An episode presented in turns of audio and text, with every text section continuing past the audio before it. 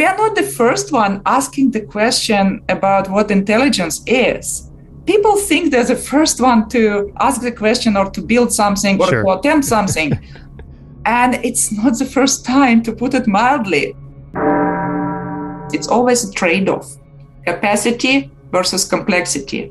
And you want to find the minimum cost and minimum capacity agent that's capable to conquer the complexity of whatever future tasks that agent will be uh, exposed to. But if the agent hits a wall, the agent will have to have the ability to expand itself and continue learning. What I've learned from two years trying to do the Neuro AI project at IBM, that it was, first of all, much less well defined than AI for Neuro. Here you like search for a black cat in the black room and you're not sure if the cat is there. That's Neuro for AI.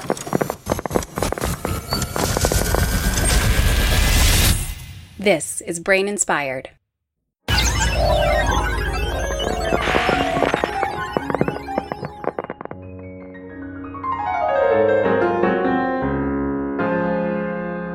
Hey everyone, it's Paul.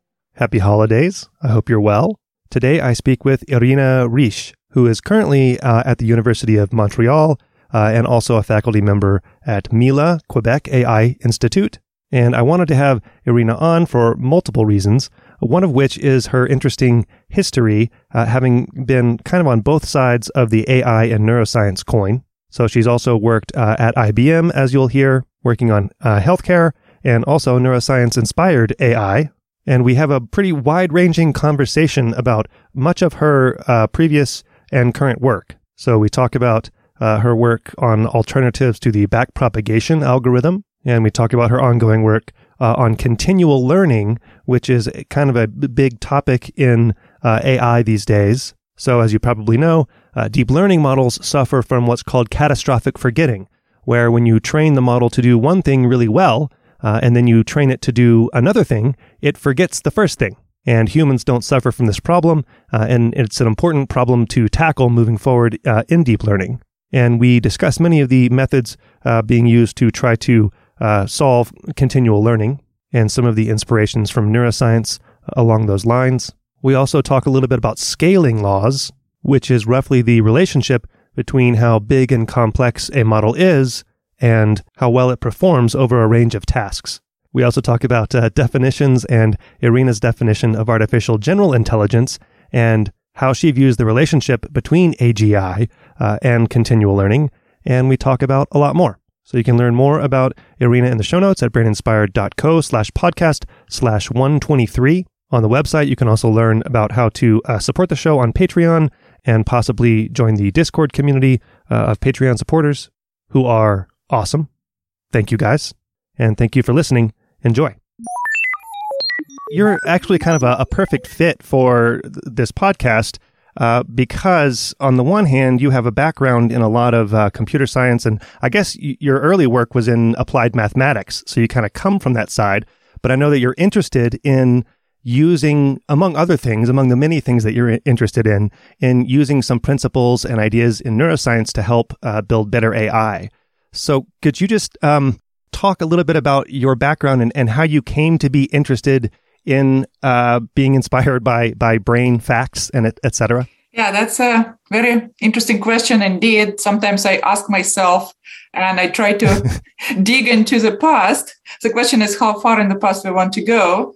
Uh, indeed, um, a couple of years ago, I joined Mila and the University of Montreal, but before that, I was at IBM Research and I was there for quite a long time. Initially in the Department of um, uh, Computational Biology, where I did indeed focus on neuroscience, neuroimaging, and applying statistical methods, machine learning, uh, AI to analysis of uh, brain data. So that's mainly where I kind of really got, I guess, deeper into neuroscience, psychology, psychiatry type of topics and I'm still collaborating with that group. It's my kind of long-term collaborators in uh, computational psychiatry and neuroimaging, uh, Guillermo Cecchi and his um, uh, his friends. So that was really exciting. And that's, I guess, where I actively was uh, pursuing this idea of the intersection between AI and neuro. But I think the interest in that intersection started long time before I even joined IBM. And I usually, I, I, realized that I could track it back to my, uh, I think, uh, elementary or even middle school years. I used to go to Mass Olympiads in Russia. I don't know if it's interesting. It's a, this too long of an answer. Well, let me ask you this. So, so when I was in college, there wasn't even a neuroscience program um, uh, degree, uh, and I don't know that I would have been. You know, I started in aerospace engineering and then moved on to molecular biology, and I don't know if neuroscience was available as a program, whether I would have actually uh, chosen it. But uh, so I was going to ask if that's what was uh, limiting. If you had that kind of kernel of, of interest, why then go into applied mathematics? Uh, I, that was your first degree, right? Right. Yeah. I mean, I probably should explain indeed uh, what I wanted to mention. Uh, the reason was from practical perspective, I was going to Mass Olympiads. And I was quickly realizing that um, you don't have that much control over your brain. Mm. And like you want to solve a problem and you're kind of hitting the wall. It's like, what's going on? Then sometimes it works, sometimes it doesn't you want to understand like why and how to make it work better and then you see people around you some of them struggling unable to solve anything some of them are able to solve like more than you do and again you wonder what the difference what does it take then you start reading books like uh, Polya how to solve it how to learn how to solve problems and this and that but you it really came from very practical goal like i need to figure out how to solve all those problems quickly because I want to win the Olympiad. So what do I do? My brain doesn't seem to be cooperating. So what should I do? Like, how do I make it work? So you start digging into how to make brain work. And then you run into books accidentally, which say, well, whether machines can think. It was a Russian translation, I guess, of the famous Turing's work. Huh. That gets me into thinking about AI when I'm like 14 or something. That's why I go to computer science uh, the closest to computer science at that point, uh, kind of in Russia, was uh, like applied math, essentially applied math slash computer science, but formally applied math. Um, and that's kind of that's how it goes from there. So, like my focus on computer science and AI actually came from the really very practical goal. Like I need to understand how this brain works, so I make it work better. That's pretty much it. Then okay. you realize there is psychology, psychiatry, neuroscience, and many other things that study brain, like whatever goes. okay, so so at IBM, then you were part of a team. I think you said you're in computational biology uh, division, and so you were a part of uh, a team that was sympathetic to uh, using principles from biology to help make machines better, right? Okay, the focus of the department was not on machines, the focus was on healthcare. So the focus right. was okay. on how to make uh, humans healthier. Uh, that was computational biology, neuroscience, and neuroimaging kind of um, um, groups focus. So it's not the focus of that group was not really on AI. And I was kind of back and forth between focus on AI and computer science and machine learning to biology and back. Originally, I started in machine learning group uh, for distributed systems. Uh, changed names a few times. Then I moved to this computational biology center. And then in the past few years before moving to Mila, I moved again from computational biology department to AI department of IBM. So as I said, I was kind of iterating between the two multiple times. The focus in those past couple of years before uh, moving to Mila was indeed to bring uh, kind of neuroscience inspirations and ideas to improve AI. So that was my my latest focus on IBM was indeed on what you're asking about, and that was new AI uh, kind of uh, project between IBM and MIT uh, that was going on. That kind of remained part of my focus when I joined Mila and was part of the direction for that um, seven year program uh, that I'm leading the Canada Excellence Research Chair. The Neuro AI component is one of the kind of uh, axes along which things are supposed to be developing. Well, see, okay, so this is what I wanted to get to because um, I, I'm curious about your experience about your colleagues and their sort of opinions about using uh, neuroscience or neuro inspired um, tools uh, to build better AI because that's very much the industry side of it. And you have a lot of like passionate opinions about whether we should be looking to the brain to build better AI or whether, you know, we should just continue to scale with what we have, right? Right. Um, I know both sides really well. We just yes. ran our scaling laws workshop last week in Tremblant. Yes. Okay. So, so what did your IBM colleagues, if you feel free enough to talk about it, sure. Uh, what was kind of like their reception of uh, your focus on using neuroscience? Uh, again, the colleagues in AI department or colleagues in the bio department. well, I think actually this whole neuro AI, neuro for AI, and AI for neuro, uh, all these ideas actually grew out my multiple interactions and discussions with my friends at uh, computational psychiatry and neuroscience department, and primarily Guillermo Cecchi. Mm. And I think what really also helped to shape my views was the interactions which involved not just discussing uh, technical aspects of AI or technical aspects of brain imaging or even neuroscience, but there was lots of philosophy in those discussions because luckily Guillermo had first degree in philosophy and the second in physics and then went to neuroscience. And I think that really made him like stay, stand kind of apart and ahead of many colleagues. So I'm really like really, really grateful for those discussions because they helped me to shape my views as well. So what I'm trying to say that while the healthcare department, the CompBio department was focused on well, healthcare applications, the idea of using um, neuroscience and biology inspirations for improving AI um, was very exciting for at least several people there. And uh, it's still exciting, and we would like to kind of do more along those lines. When I moved to AI department at IBM, uh, again, it was kind of a mix of opinions because just like in the field in general, um, and I agree with that view, it may not necessarily be the case that the only path to intelligent uh, artificial intelligence systems is um, mimicking the brain. Moreover, like even my colleagues neuroscientists never said that we have to mimic the brain. The tricky question is like, what is the minimum part of those inspirations that might be necessary to transfer. And that's just like Yann LeCun always gives us example about airplanes not flapping their wings. Mm-hmm. Right. So you don't have to copy the biology exactly. And yet you want to come up with some common laws that govern the flight, right?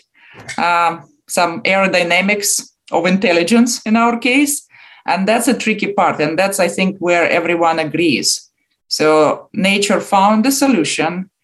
Uh, there are some properties of that solution that might be specific to evolution and nature, and perhaps we can abstract from them.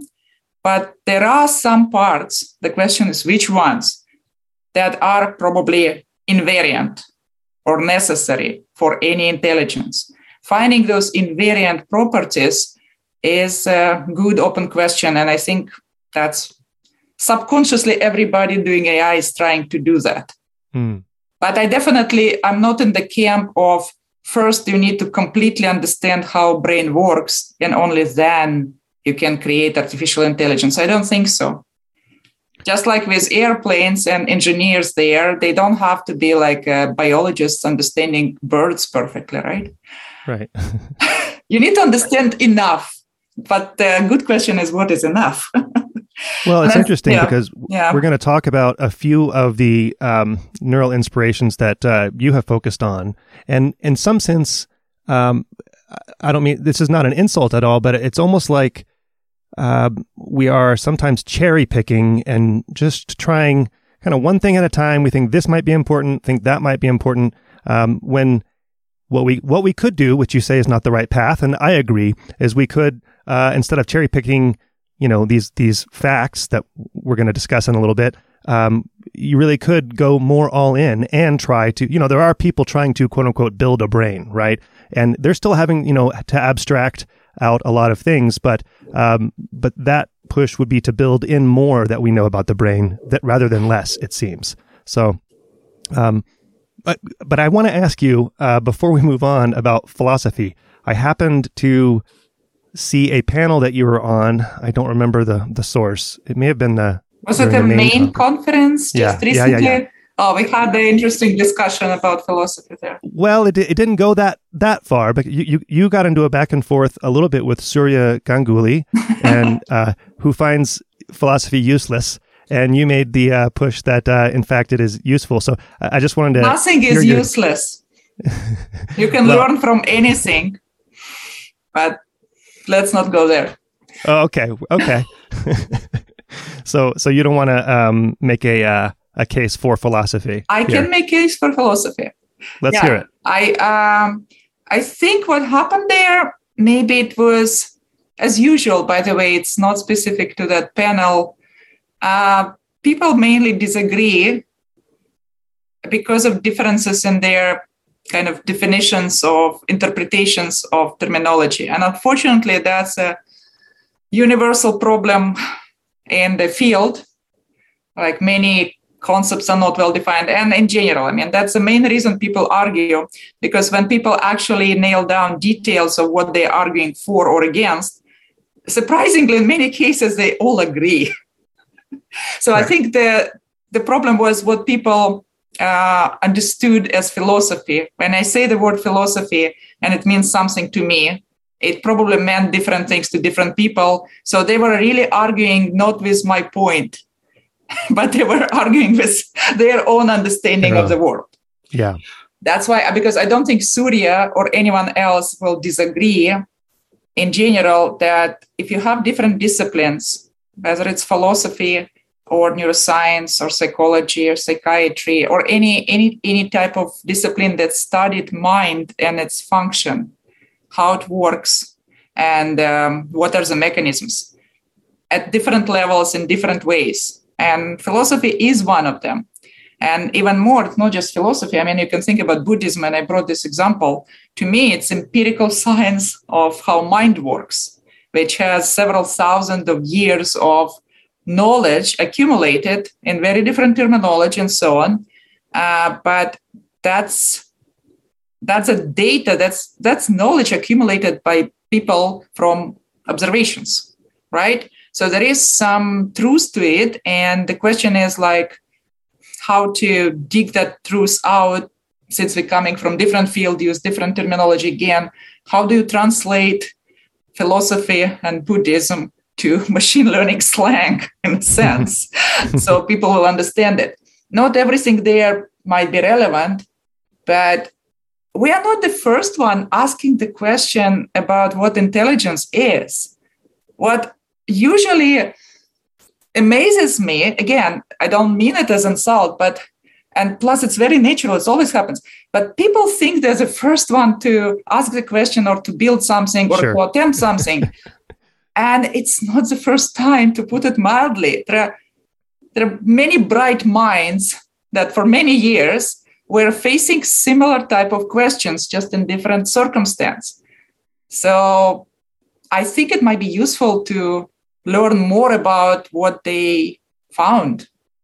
It, it does seem to be a recurring theme that um, there'll be a hot new trend, and then it turns out a hundred years ago someone already had written basically the answer. you know, and, and laid out the ground the groundwork for it. That uh, then then we go back and uh, yeah. something that we resolved uh, had already essentially right. been solved. Yeah, it is. I mean, it's nothing specific to our field or our time. Right. It's always yeah. been like that. It's probably always gonna be like that. uh, but uh, that's just why I mentioned philosophy and uh, also, I mean, I, I know, I know. I essentially meant the same thing that Surya was saying himself that we are trying to um, kind of discover the common laws behind intelligence, uh, whether biological or artificial, and kind of pushing it forward, common laws behind how mind works or how it could work, and um, how you can kind of affect it in different ways so it works differently and I think any any source of knowledge about like people asking similar type of questions and finding whatever answers any information like that you can learn from all this data. All i actually was suggesting that yeah let's try to learn from all data quote unquote data being different disciplines. But okay so there, there's a problem here right where um, throughout the years all the different dif- disciplines have continued to progress and it is essentially impossible to be an expert in all disciplines so how you know what's the right that's why we need agi it will be so, an expert in all of them. And it can tell us which disciplines we need to learn, but we won't it, need to learn It will any extract the knowledge for us and convey it to us in understandable manner. I'm just quoting Ted Chiang, short sci-fi story from nature. But it's only okay. half joking. Yeah, yeah. Well, so so you are interested in um, that. That's a goal to build AGI, and we're going to talk uh, about lifelong learning in a little bit. I want to ask you about backpropagation first, but is, would you say that's one of your uh, goals? Uh, yes and no. AGI is not the final goal in itself; it's an instrumental goal. The final goal, as I was always putting AI as augmented rather than artificial intelligence. Mm. Uh, to me, just the goal of building AGI never felt truly motivating. Like, why do I care about machines? Do well, do you know what AGI even is? I don't really know what AGI is because the, that's another thing where people have different definitions and yes. viewpoints. Yes, it's it's one of those terms in uh, machine learning which is not well defined, and um, I know that's uh, that creates lots of confusion. And we recently had two debates in Mila on the topic of AGI. There are different definitions, and different people again mean different things. One practical definition could be just stick to the words. It says artificial general intelligence. So general means capable of solving multiple, really multiple problems.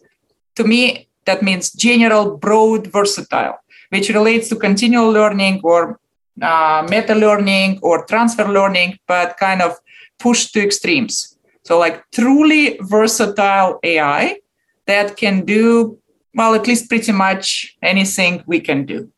Not a narrow, opposite of narrow, broad, general. So, that can be just a relatively clear definition, at least to me, of what AGI could stand for. There are many other definitions, and uh, we probably could write like a list of different ones. But I think, yeah, it's, it, you're absolutely right. It's not the term, it's not a mathematical term. Yeah. Do, do definitions matter? Definitions matter.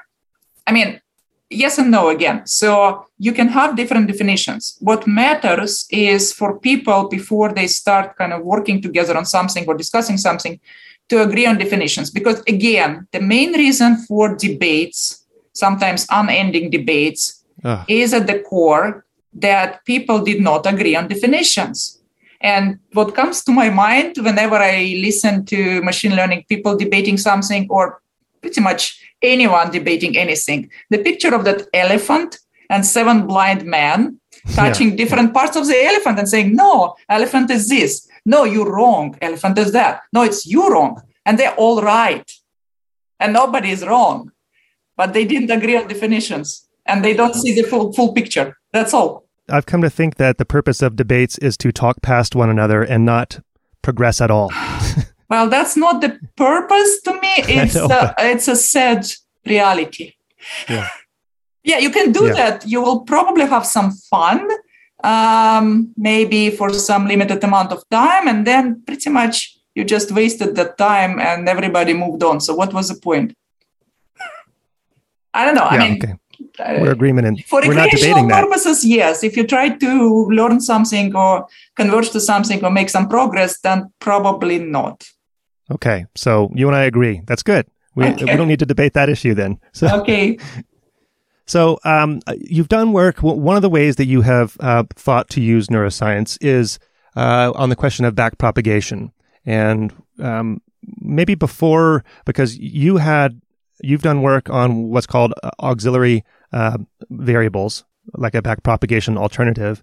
Um, uh, so I'd like you to describe that and you know w- where that came mm-hmm. from. But before doing that, um, could I? Because we've talked about backpropagation multiple times now on the podcast. I had Blake Richards on way back when, mm-hmm. whom you know um, uses the the morphology of neurons and the uh, electrically decoupled, uh, uncoupled um, apical dendrites and blah blah blah burst firing etc mm-hmm. as yeah, an sure. alternative and now you know there's this huge family now of alternatives to backpropagation yes uh, i'm i'm curious about your overall view on uh, that progress that literature yes uh, yeah that's very good question and uh, actually in fact we are working right now with a group of people at mila and outside of mila um, on uh, extending different target propagation. So basically, that line of work is uh, still going on, although it was a bit in a back, back burner for a while.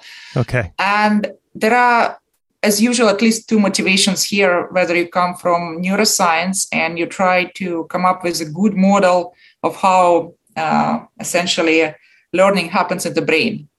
Um, basically, how the credit assignment for mistakes happens in the brain and whether backpropagation is a good model for that or you can come up with a better model so this is one motivation and many people who kind of are less concerned with uh, competitive performance of alternatives to backpropagation and more concerned with really understanding how it works in the brain they focus on that and i also totally agree with that view as i said i mean there is no contradiction once you clearly state what your objective is, you cannot say that they are wrong or you are right or vice versa because they're just optimizing different objective function. They right. want to answer the question how we best model what happens in the brain. Their objective is not to beat you on MNIST and CIFAR. As long as we all agree on what objective is, it's not wrong. It's interesting line of research and that's kind of initially what motivated uh, also work on um, beyond backprop kind of just trying to understand things better. And blake is definitely uh, doing lots of things in this direction and other people. But on the other hand there is uh, another objective like if you come from the point of view of ai person who says okay i understand i want my analogies with brain if and only if it helps me build more effective, more efficient algorithm. So when you come from that objective, you can start wondering purely computationally what are limitations of backpropagation and uh, what could you do differently or better and how to solve those kind of shortcomings. And usually people were always claiming that yeah there is problem of vanishing gradients uh, exploding gradients. Yeah there is a problem that uh, basically backpropagation is inherently sequential because you have to compute the chain of gradients and you have to do it sequentially. But again one hand in brain processing is purely parallel. Second in computers if we were able to do it in parallel it probably would have been more efficient and better would scale better as well so you want this parallelism, you want to avoid possible gradient uh, issues. Uh, so what do you do? And that's where many optimization techniques came, starting from this. Um, essentially, Yann LeCun's own thesis mentioned alternative to backpropagation that mm. later was called target propagation. And all it meant is another view of the, uh, the problem. So basically, instead of just optimizing the objective of the neural net with respect to the weights of the neural net being um, unknown variables you're trying to find.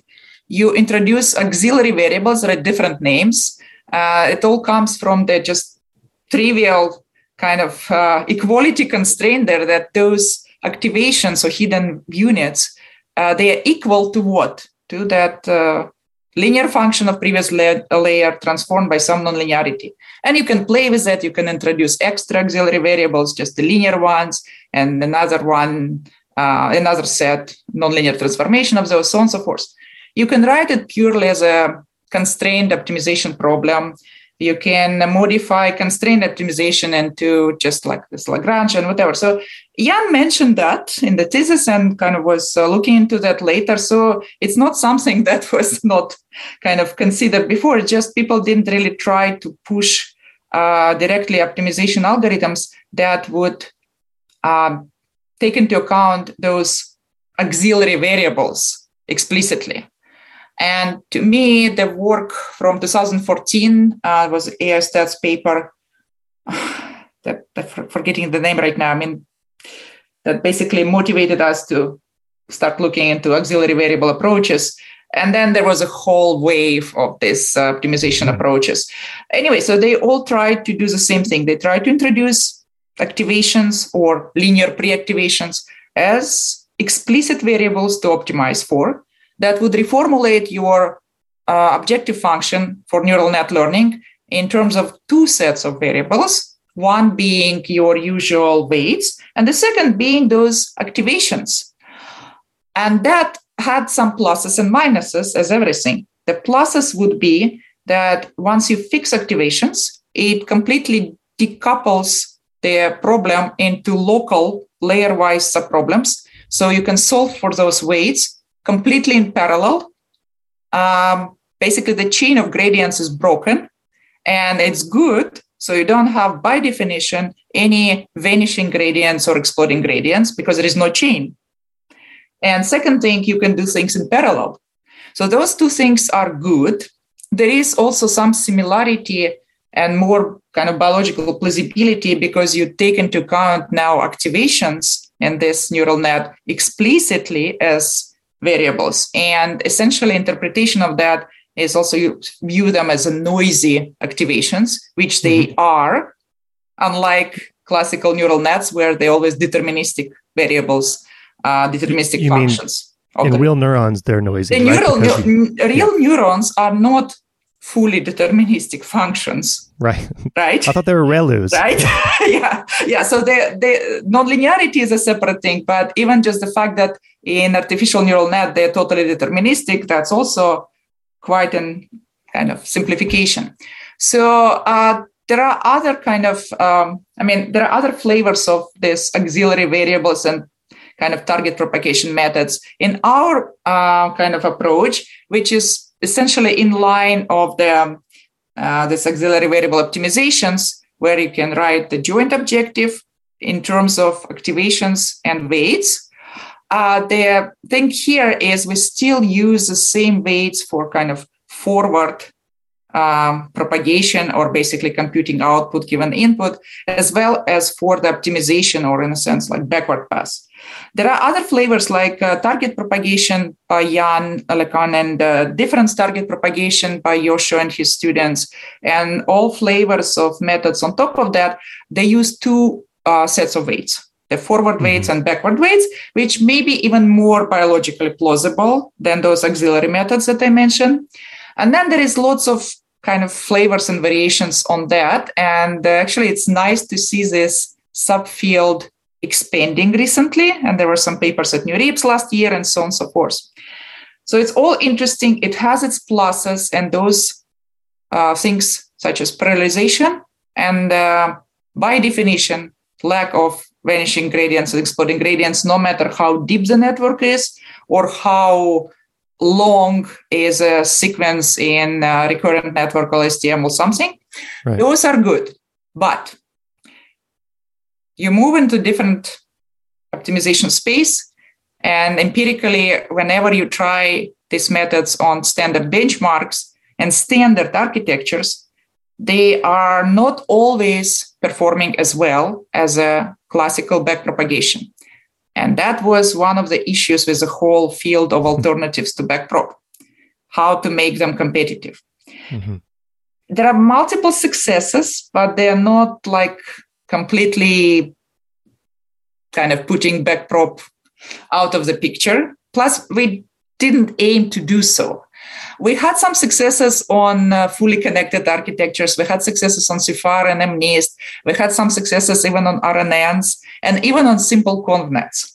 But what we learned, I mean, that was good because it was the first time when you actually do see those improvements um, in um, uh, in the paper at NeurIPS uh, by um, Sergei Bartunov, mm-hmm. um, yeah, and um, uh, Geoff Hinton and others. Uh, they also kind of were trying different uh, alternatives like target prop and uh, variances of that. And unfortunately, they couldn't show that it would beat or be comparable with uh, standard backprop on, say, ImageNet. So there were this kind of many uh, unsuccessful attempts. There were some limited successes, and the question is still open whether such alternatives can become true state of art. And the hunch is, I think you shouldn't beat your head against the wall trying to use alternative optimizations like that on architectures like ConvNets and so on, which were so well optimized to work with standard backprop. You need mm. different architectures. And maybe the fact that we really tried hard to beat backprop on classical ResNets and it didn't really work, maybe that's a problem. ResNets go well with backprop. Something else will go well with auxiliary variables and target prop. It's a hypothesis, but I think it's kind of something to try.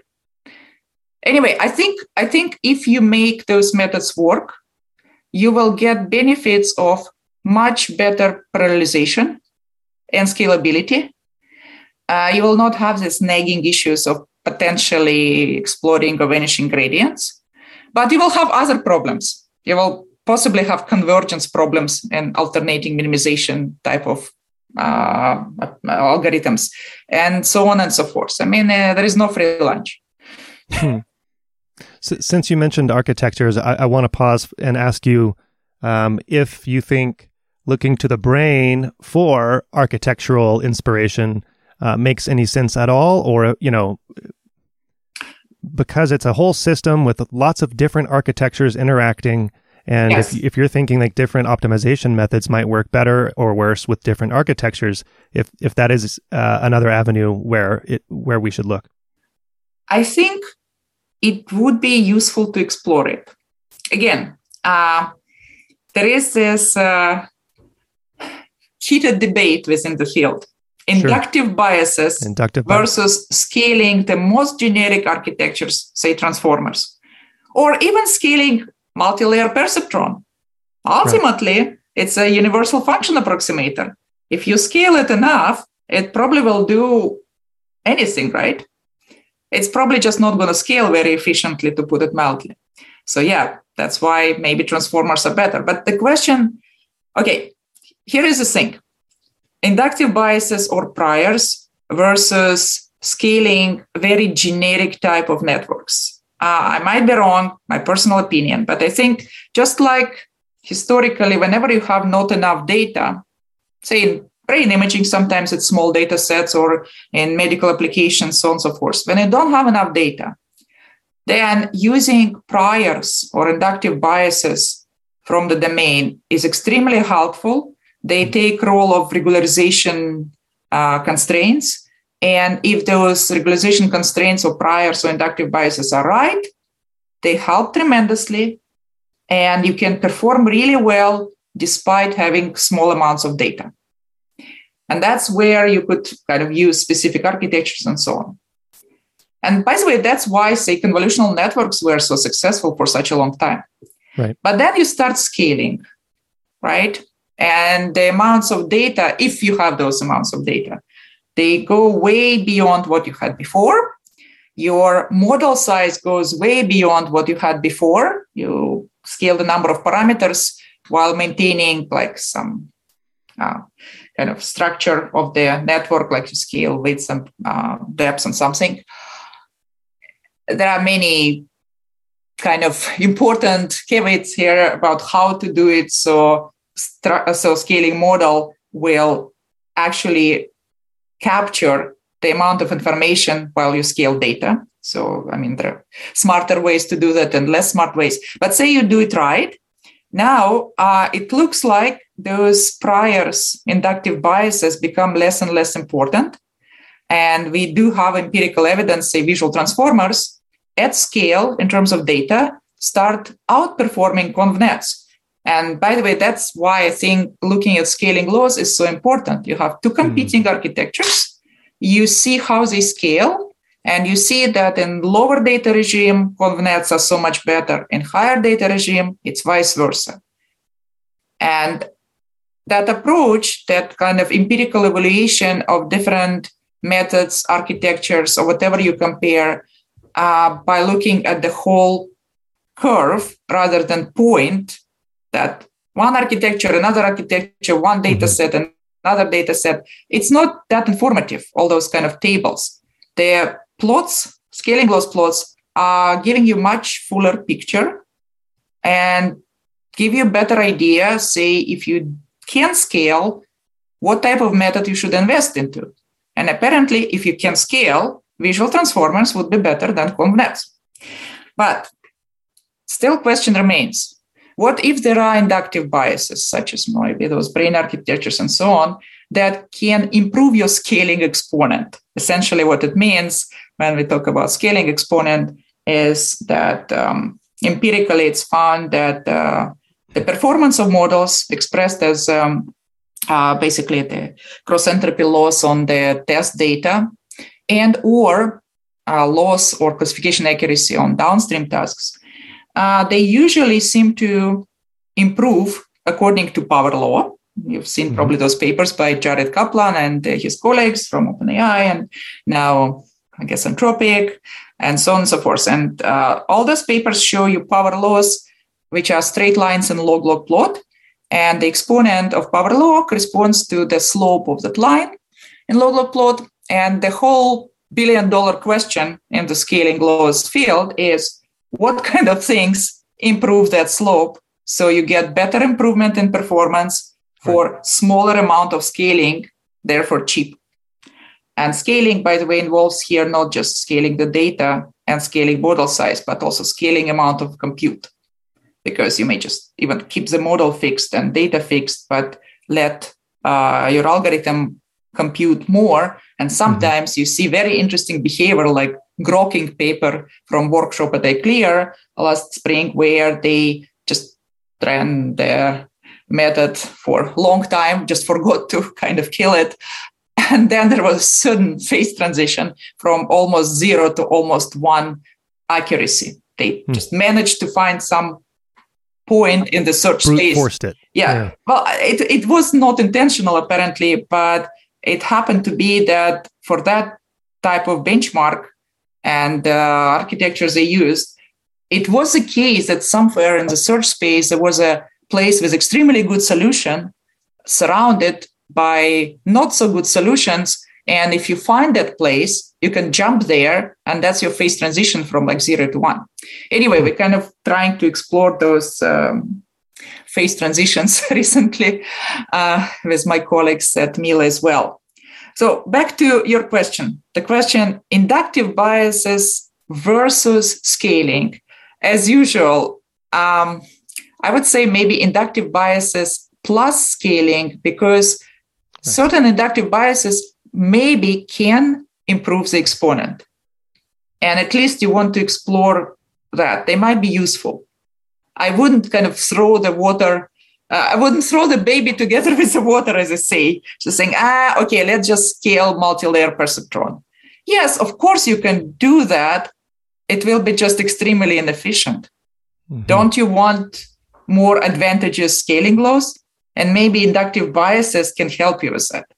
It doesn't have to begin the two camps fighting each other, although I understand it's more fun to fight than collaborate, probably. Just human it's, nature. It's more fun to do both, right? Just like uh, scaling and inductive biases. The answer yes. is always both. Yeah, it doesn't have to be either or, it could be both. The question is what inductive biases help to improve scaling? And that's a good question. Hmm. It might be it depends. Like um, Jared Kaplan was presenting at our workshop, uh, actually, a couple of times. We had two workshops so far, one in October, one just now last week. And again, he mentioned that in his experience, uh, again, for that setting, that problem for GPT-3, um, improvements due to architecture did not seem to be as significant as just kind of scaling. And that's totally fine it doesn't completely kind of excludes the situation when inductive biases may be some for some other problems yeah. would be much more important. How, how do you explore the full space of architectures though? You have some some limited amount of exploration. Right. Right. Um, that's that's a good question. I mean, it just like with everything neuroscience inspired, it's such a huge yeah space on its own. And to be completely honest, you cannot just go and ask neuroscientists what, in your opinion, is the most important right motif inductive bias that right. we AI people should use. It doesn't work this way, at least not in my experience, because they say we don't know. Don't know. Like you yeah. tell us what you need, and then maybe we can think and suggest what kind of inductive bias can best help you with what you need. So what I've learned from two years trying to do the new AI project at IBM, that it was, first of all, much less well defined than AI for Neuro, where you take methods yeah. to analyze the data. That's we know how to do. Here you like search for a black cat in the black room, and you're not sure if the cat is there. That's Neuro for AI. But I think what helped interaction with those neuroscientists, let's say, look, I need, okay, you're asking what I need for AI. I'd like my system to be able to continually learn. I mean, well, it has to be learning how to do new tasks and work on new data sets. And it should keep doing this because I might have my robot walking in the wild and it has to adapt. Or I might have my, I don't know, personal assistant chatbot and it has to adapt to my changing mental states or it has to adapt to other people. So it will have to keep looking into different data environments, tasks, and doing them well. At the same time, I don't want it to completely forget what it learned before because it may have to return to it and may not have to remember. Um, I don't really push for absolute lack of so called catastrophic forgetting. Fast remembering is fine. So, just like basically few shot learning of new things and few shot remembering of old things would be just fine. After all, I don't remember myself the courses I took in the whatever right. years of my undergrad, but I could remember them hopefully. So you want that. How does brain do it? And that may be more specific questions. So you say, okay, how does continual learning happen? What are the tricks?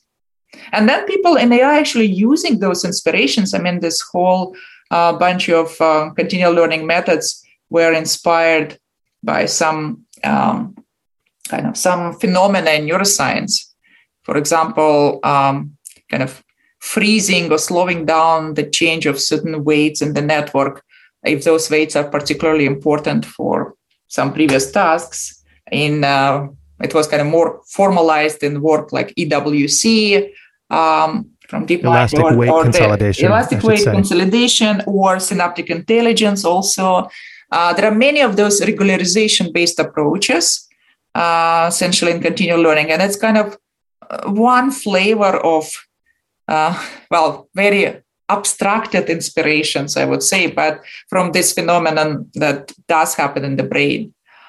Uh, or replay methods. Again, so this classical example of um, having hippocampus that essentially forms very quickly um, kind of memories, but then they're consolidated, say, during sleep, and you kind of uh, have this longer term knowledge and prefrontal cortex. So having the complementary this, learning systems approach. Yeah, yeah. So that is another example. Again, it's very much simplified and abstracted. It has its roots in neuroscience, but then it kind of gives rise to machine learning algorithms like uh, rehearsal, pseudo rehearsal, replay, generative replay, so on and so forth. But the idea of yeah. Um, there is also the third kind of direction that uh, people take usually in continual learning, uh, more like architectural based approaches, when you essentially expand your uh, network model, expand your architecture depending on uh, the needs of your learner. And that also has its roots in, you can say, connect it to things like adult neurogenesis, that even adult brains apparently do grow new neurons when well, needed and they do yeah. so in specific places like hippocampus well the dentate gyrus of hippocampus.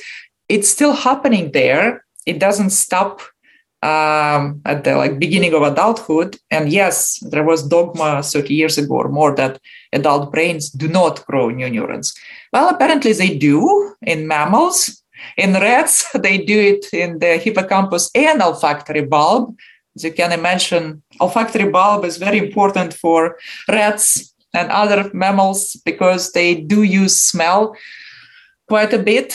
And humans, apparently, olfactory bulb doesn't matter as much anymore as in rats, but right. we still have some neurogenesis happening in hippocampus.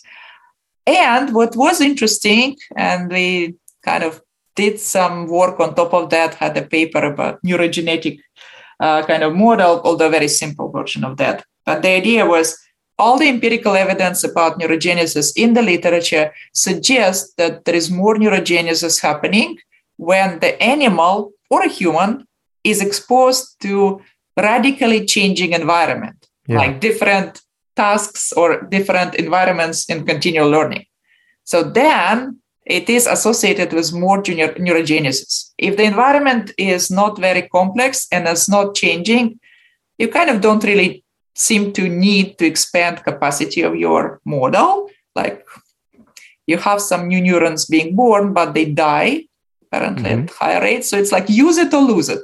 If you don't need extra capacity, you won't have extra capacity. If you keep challenging yourself and you keep kind of pushing yourself to extremes in totally new situations, the new neurons will be incorporated and your uh, hippocampus will expand somewhat. I mean, to some degree, of course, as everything.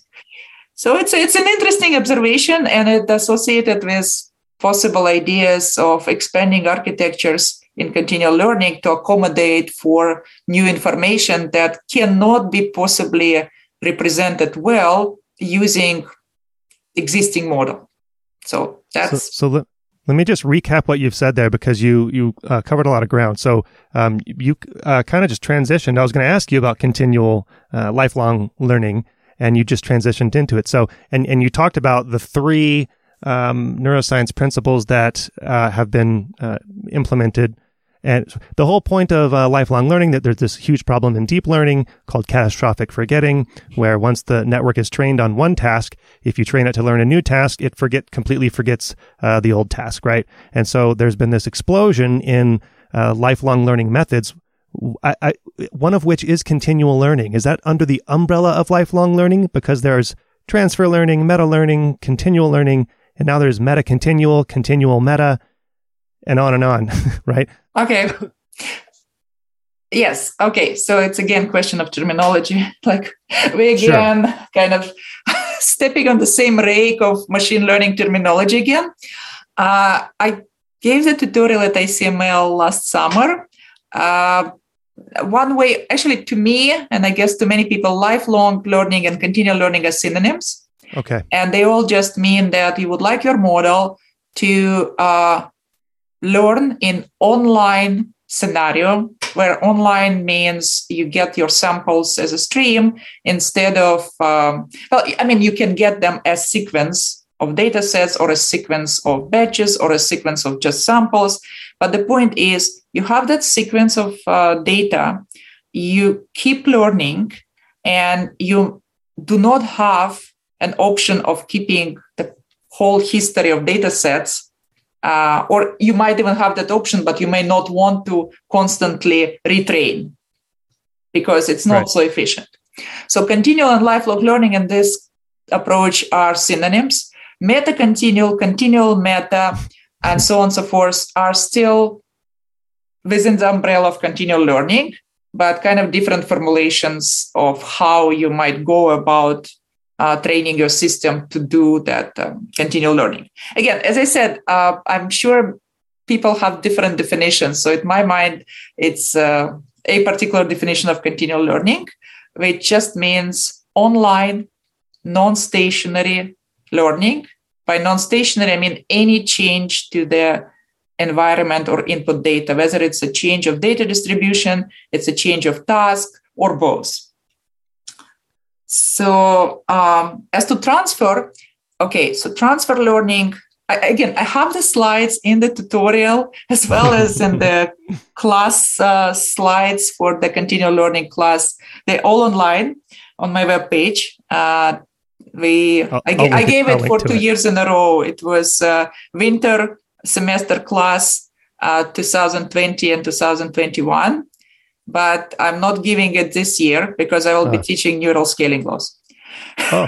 yes. There you go. That- That's your new thing. Okay. Yep. Well, continual learning is related to that. It's Yep. not like uh, we completely jump to something unrelated. It is related, uh, but with more focus on the uh, scaling models, data, and compute, and continual learning being a problem that you're also trying to solve. So Mhm. that's why. But back to your question about transfer, um, meta, and the meta adaptation, and so on. First of all, I have it in my slides. Second, uh, well, the slides are based on the very, very nice tutorial uh, by, um, uh, I think, Delange from 2020. The, the anyway, review, so the yeah. picture defines each of those uh, problems and shows how they are different and how they're similar.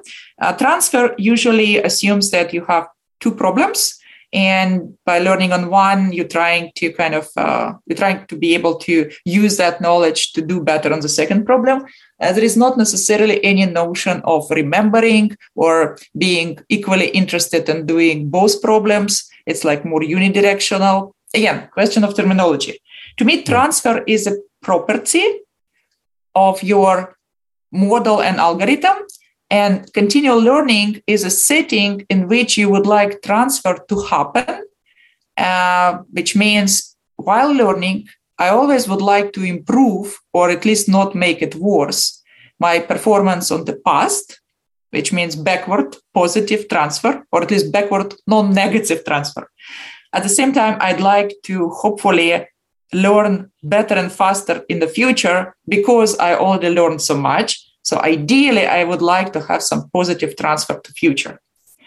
And that view of uh, not equating continual learning with catastrophic forgetting issue, but rather more general view of continual learning as a problem of maximizing transfer in both past and the future. Hmm. Uh, that kind of also came out of our joint paper um, on meta experience replay from 2019 with uh, Matt Riemer.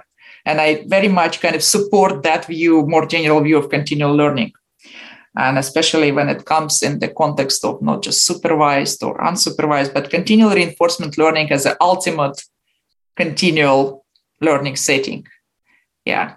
So that's kind of where these different aspects may align and come together uh, to build kind of the same same i don't know one, one, one big picture of uh, what we're trying to achieve agent that can adapt and uh, still be able to return back to what's learned maybe by retraining slightly with a few Mhm. shots like the flexible avoiding of forgetting and uh, adaptation that is fast and the aspects such as transfer playing the key role. The meta learning is essentially very similar to continual learning, but it does not assume that your different data sets came in a sequence. They available to you at the same time, and you try to learn from them common model that will be very easily adaptable to any new environment or data set um, presumably from the same distribution of data sets. So that's essentially meta learning. And by the way, out of distribution generalization is another related subfield, which is to me essentially zero shot meta learning. Hmm. Because out Okay. of distribution setting is give me multiple data sets or environments, and I will try to learn a model that um, basically distills some common invariant robust features or in general common invariant robust predictor so that next time you give me data set for testing that is different from my training it's out of distribution and yet shares that invariant relationships which are essentially closely related to causal relationships. If you give me that i will do well on that. So it's extreme case of meta learning because meta learning will tell you i want to do well on that out of distribution data set. Just give me a few samples to adapt so they all all this terminology in a sense comes together and has many shared uh, aspects it's just uh, as i said unfortunate babylon tower situation in machine learning that makes it difficult the set of ideas is much less dimensional than the ambient dimension in terms of our terminology. So we need machine learning compression. It's long overdue. well, it's also the, the pro- yeah, it's also the, the, the variety and problem statements. But I want to ask you about that in a second because so so just backtracking once more. So you, you talked about three inspirations from neuroscience to help with continual learning. Sure. One was uh, the variability in plasticity. Say you uh, learn, you want to remember a certain task. Uh, there's evidence that those um, those synapses form stronger connections and are less likely to uh, change, right? And so you lower the plasticity moving forward so that you can uh, maintain good skills on a certain task, right? You also talked about the complementary learning systems approach uh, mm-hmm. using the, you know these two different learning and memory m- mechanisms. One is fast and uh, uh, very specific, and then that's associated with the hippocampus. And then there's mm-hmm. this uh, general, slow, um, and generalizable learning hap- happening, and that's associated with the the neocortex. Mm-hmm. And of course, uh, you use replay, which has been used in you know I think originally with DQN to solve the Atari games. Um, and it that's was continued. originally so uh, used much much before well, any course. deep learning yeah, yeah. even that's happened. okay, no, thank you for correcting. In neuroscience um, literature. I knew I right when I said originally, I was like, "Oh, that's not good." I'm just kidding. Yeah. I'm just kidding. but uh, okay, and then the third was um, essentially inspired from neurogenesis, which is the idea that, uh, especially in the hippocampus of an adult, you can continue to form new neurons, and that this might help us in forming new memories. So, what I wanted to ask you about um, is the issue of the facts in neuroscience continuing to change because it's an empirical science, right? So, I thought that recently there was backlash against this idea of neurogenesis in adults. It, you know, it's like one year milk is good for you, the next year it's really terrible for you, uh, based on new evidence. So there are these i didn't know that the evidence was still pointing toward neurogenesis as a concrete fact right? It's because we're always finding out new things. So the story is always being revised in neuroscience and i'm i'm wondering if that affects uh, your own approach because if we hang our hat on neurogenesis and it turns out we actually don't create new neurons or something um, you know then how do we move forward from there? Well the good thing about computational uh, I don't know, machine learning kind of side of that. Even if it happens that in nature there was no neuro, uh, neurogenesis to start with, we don't care. We have algorithm that works better. yeah, you can always go back to that. Now you now you have your AI hat back on. So exactly, that's why I never have only one hat. I have multiple, and I actually don't even think it's uh, effective to have single hat ever. Although I, I understand it's kind of people tend to have one hat because we are so, I don't know, we're so kind of um, tied to the notion of our identities, including right. the identity in terms of scientific views.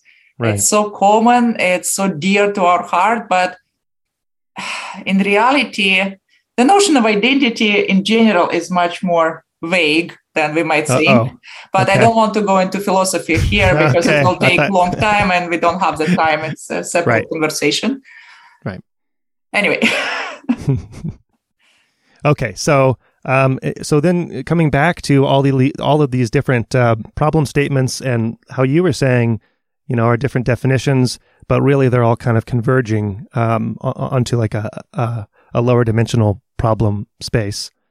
Given the various approaches to training and testing and meta learning, you know, all, all, the things that you just covered, do we actually understand how humans learn well enough?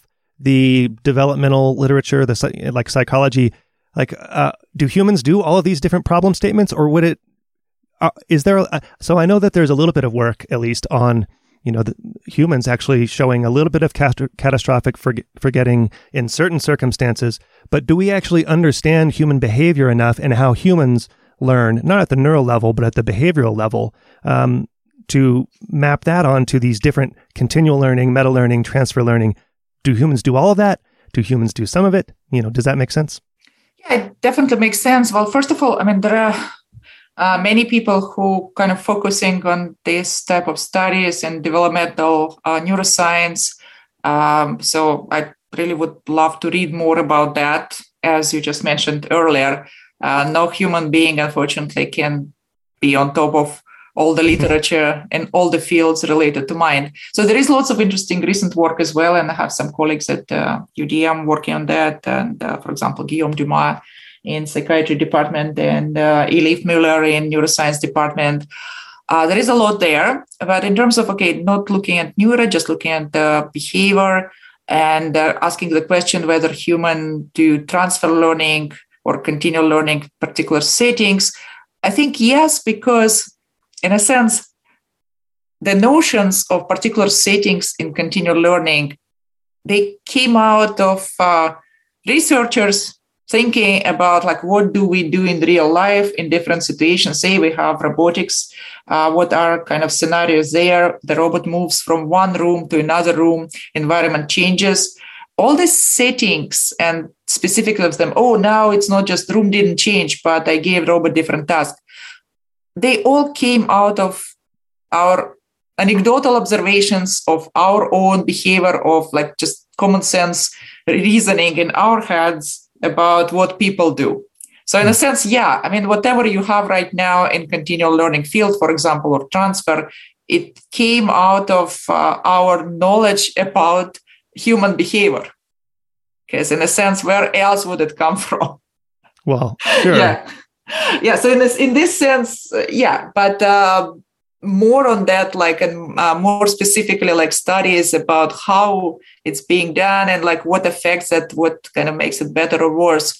For that we would need to talk to our colleagues in psychology and neuroscience and read more about that. And i'm pretty sure as i said i mean i'm not claiming i'm completely on top of any literature. That you, know, yeah. you don't wear infinite hats. Well that would be that would be the ultimate goal. But for that first I need to create AGI. Then you connect with AGI, and then you have your augmented brain, which can finally stay on top of all that literature. That's my true motivation. all right, all right. Okay, so I have one more question about um, about continual learning, and then w- we'll begin to wrap up here. Someone in the Brain Inspired Discord community uh, asked whether the learning trajectories of artificial networks impact um, have an impact in continual learning, right? How much it retains and how much it forgets over successive tasks and training. Have you do you have you studied the learning trajectories at all? Because that's something that's being looked into uh, in deep learning theory these days uh, as a uh, something that matters. Yeah, the learning trajectory. Uh, okay, the question is also it depends on several things. It depends on say the sequence of tasks like curriculum learning, which yes. which can matter a lot indeed. Um, actually, it matters not just for continual learning, it matters for, say, adversarial robustness, even it matters for various aspects of the end model, like how what sequence of data was given to it and how it arrived there. But of course, it also depends on, say, particular optimization algorithm that basically different trajectory leads you to different state in the weight space it leads you to different model or think about a different yeah different brain artificial brain. Uh, and uh, of course they will differ in terms of their properties in terms of forgetting and so on. So i guess when we were looking into again i'm thinking about this MER paper with uh, Matt and others. Yeah obviously obviously the trajectory matters. The question is how do you how do you know uh, what local kind of um, constraints or local kind of intuitions you should use uh, to push trajectory into the desired uh, kind of direction? Because like all we can do is just to use kind of uh, some local information just like as gradient is. Right. And i guess well things that change trajectories i mean there are as I said, data can change trajectory. All kind of regularizations can change trajectory. Basically, regularizations are precisely things, among other things, that change trajectories a lot. You have objective, standard objective of your say neural net, and you're trying to optimize for that. And then you add things. Well, one example, say you say, I really would like to make sure that I have that positive transfer or at least non-negative. Let me add as a constraint the product of gradients on new and old samples, and I want the things to be aligned. I do not, I do not want my new gradient to point in the direction opposite of the gradient hmm. on previous samples because that would mean I will be decreasing performance on the past task. I will be forgetting. So I'll try to add at least locally regularizer again, like in MER paper with Matt, for example, just one example, that will push my weight kind of trajectory in that direction. And so on and so forth. So basically, any regularizer you put there with some desirable features, but without, of course, any guarantee, because it's all local, it will change the trajectory. So, in a sense, the whole field of continual learning playing with at least the regularization based field, it's all about changing trajectories mm. and then changing the final solution. So but there isn't good theory about how to do that really yet, right? Again, I don't want to claim. I mean, there are there is various work. There was a paper on them, like trying to theoretically understand uh, continual learning algorithms, but for specific type of them, there is this, um, what was the name? Orthogonal uh, gradient descent, and um, mm. that work. There, okay, there is, there is various work, but uh, to me, continual learning is still the field that is lagging behind quite a lot in terms of theoretical understanding. I was going to ask what your outlook is for continual learning. If we solve solve continual slash lifelong learning, is that the same as solving AGI? And you know, are you optimistic about well, you know, what's what what is the normal number that people say? Twenty years, and that's when we'll have solved everything. It's always twenty years or so, right? Oh, some say less than that. What's your number? 10 or less. 10 years for, for lifelong learning? Yeah. Okay. And AGI. That equates to AGI or, or so okay. when we solve lifelong, is that solving AGI? Okay, so again, difference in terminology. I apologize to people who might like really strongly disagree with me, and I know some people who will. but I'm not gonna say who. Let's drop some names. I no, know, no, no, no, no. We're not gonna do that. But those people know. well, there is also this kind of view, uh, which is still an open question. The view about sol- what does it take to solve continual learning, whether it equates to AGI and so forth. So, if we assume that AGI, for all practical purposes, is general artificial intelligence, by general, it's versatile, broad, it can kind of uh, learn to solve pretty much any task that is, as people often put it, economically valuable. So, say AGI is um, kind of a model that can solve all economically valuable tasks, say as good as or better than human, uh, something rough like that. Uh, the question is if you kind of put that agent in the wild, it will have to do continual learning, right?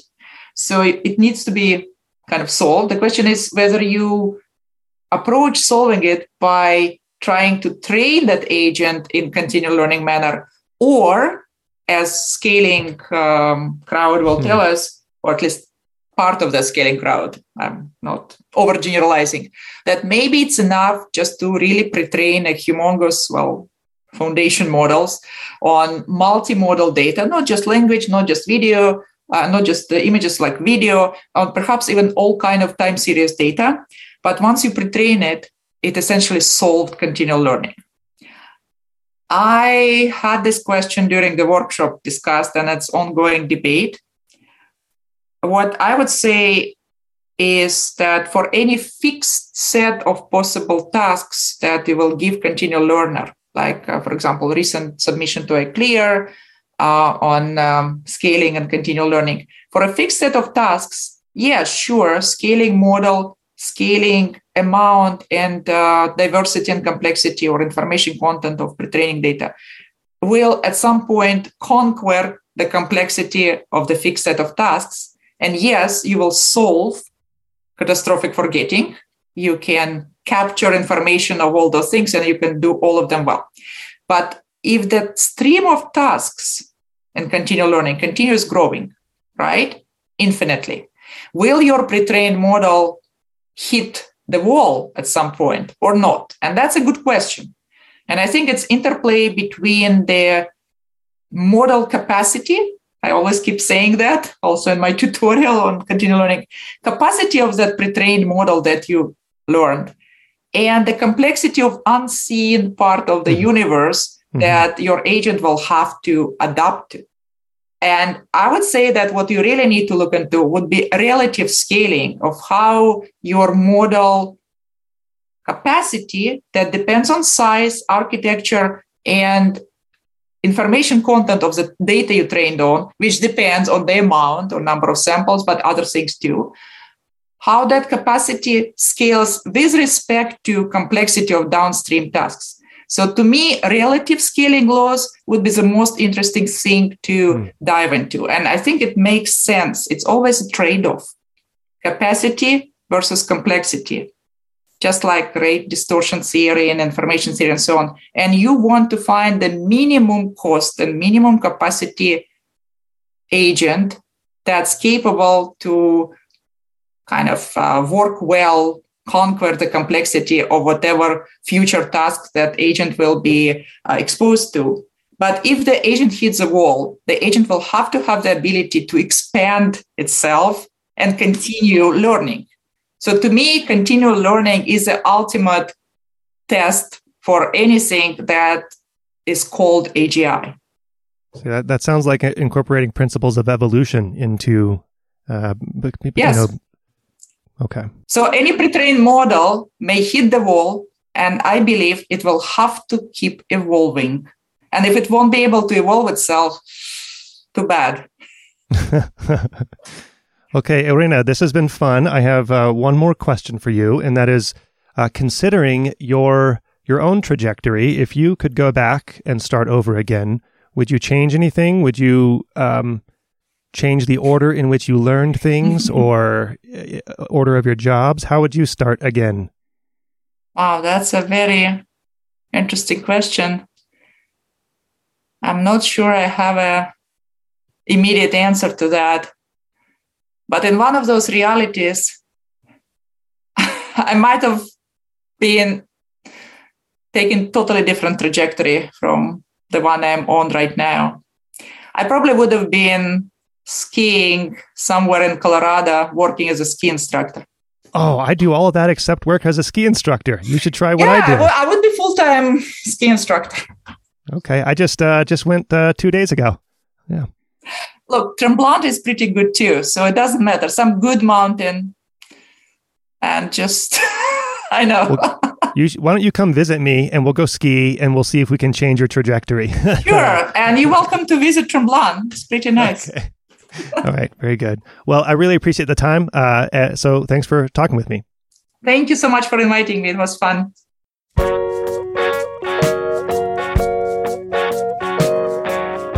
Brain Inspired is a production of me and you.